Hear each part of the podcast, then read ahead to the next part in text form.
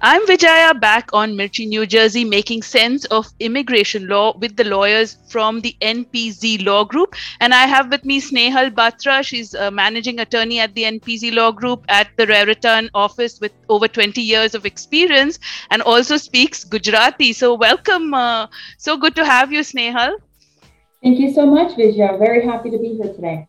Happy to have you. And of course, let's talk about the I 864, which is an affidavit required uh, for most family based immigrants and some employment based uh, as well, intending immigrants to show that they have adequate means of financial support and are not likely to become a public charge, right?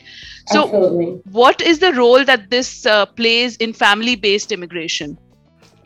Well, first of all, the purpose of the affidavit of support is to ensure that the new immigrant is not going to rely on public benefits such as food stamps, Medicaid, Social Security income, because if the immigrant later receives these benefits from the government, it would require the sponsor to repay that money.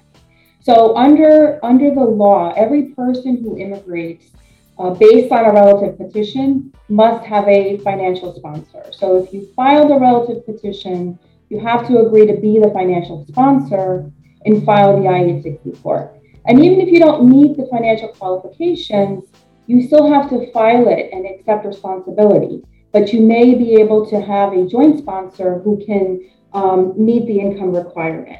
So the sponsor has to be over 18 years old, a US citizen, uh, and or a green card holder, and also has to be residing in the U.S. And the important thing to remember is that the affidavit of support is actually a contract that the sponsor signs. It's a contract that they are agreeing to use their financial resources to support the intending immigrant.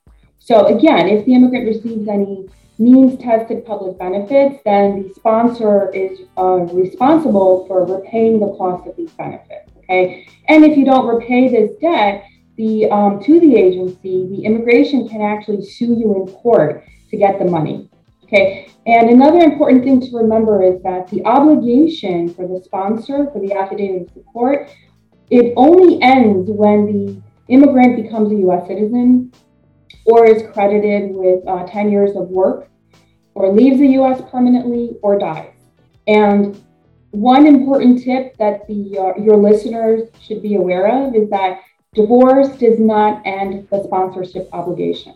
Mm-hmm. So, for example, if you have a US citizen that is petitioning for their spouse, and later down the road, the parties divorce, the, um, the petitioner who filed the application and signed the affidavit of support is still on the hook.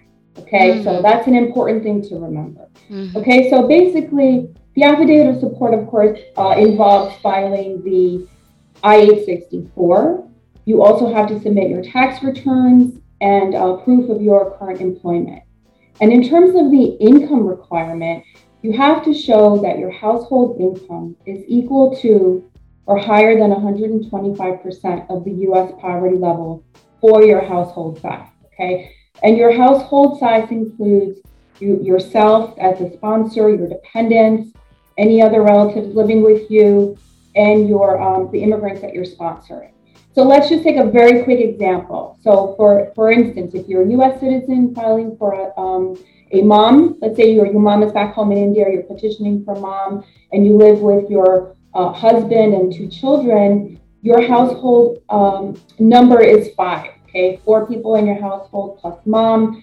So for five people, the um, income requirement is $50,737 annually. And again, if you're not able to show this, you can um, include a joint sponsor uh, for the affidavit of support.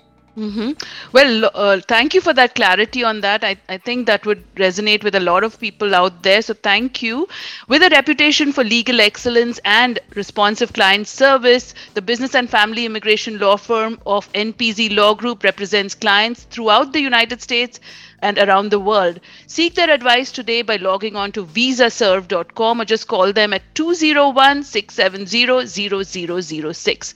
Keeping track of the law, immigration law that is, with the NPZ Law Group. Back in a few minutes, lots more to come. Please stay with us on Mirchi. It's hot.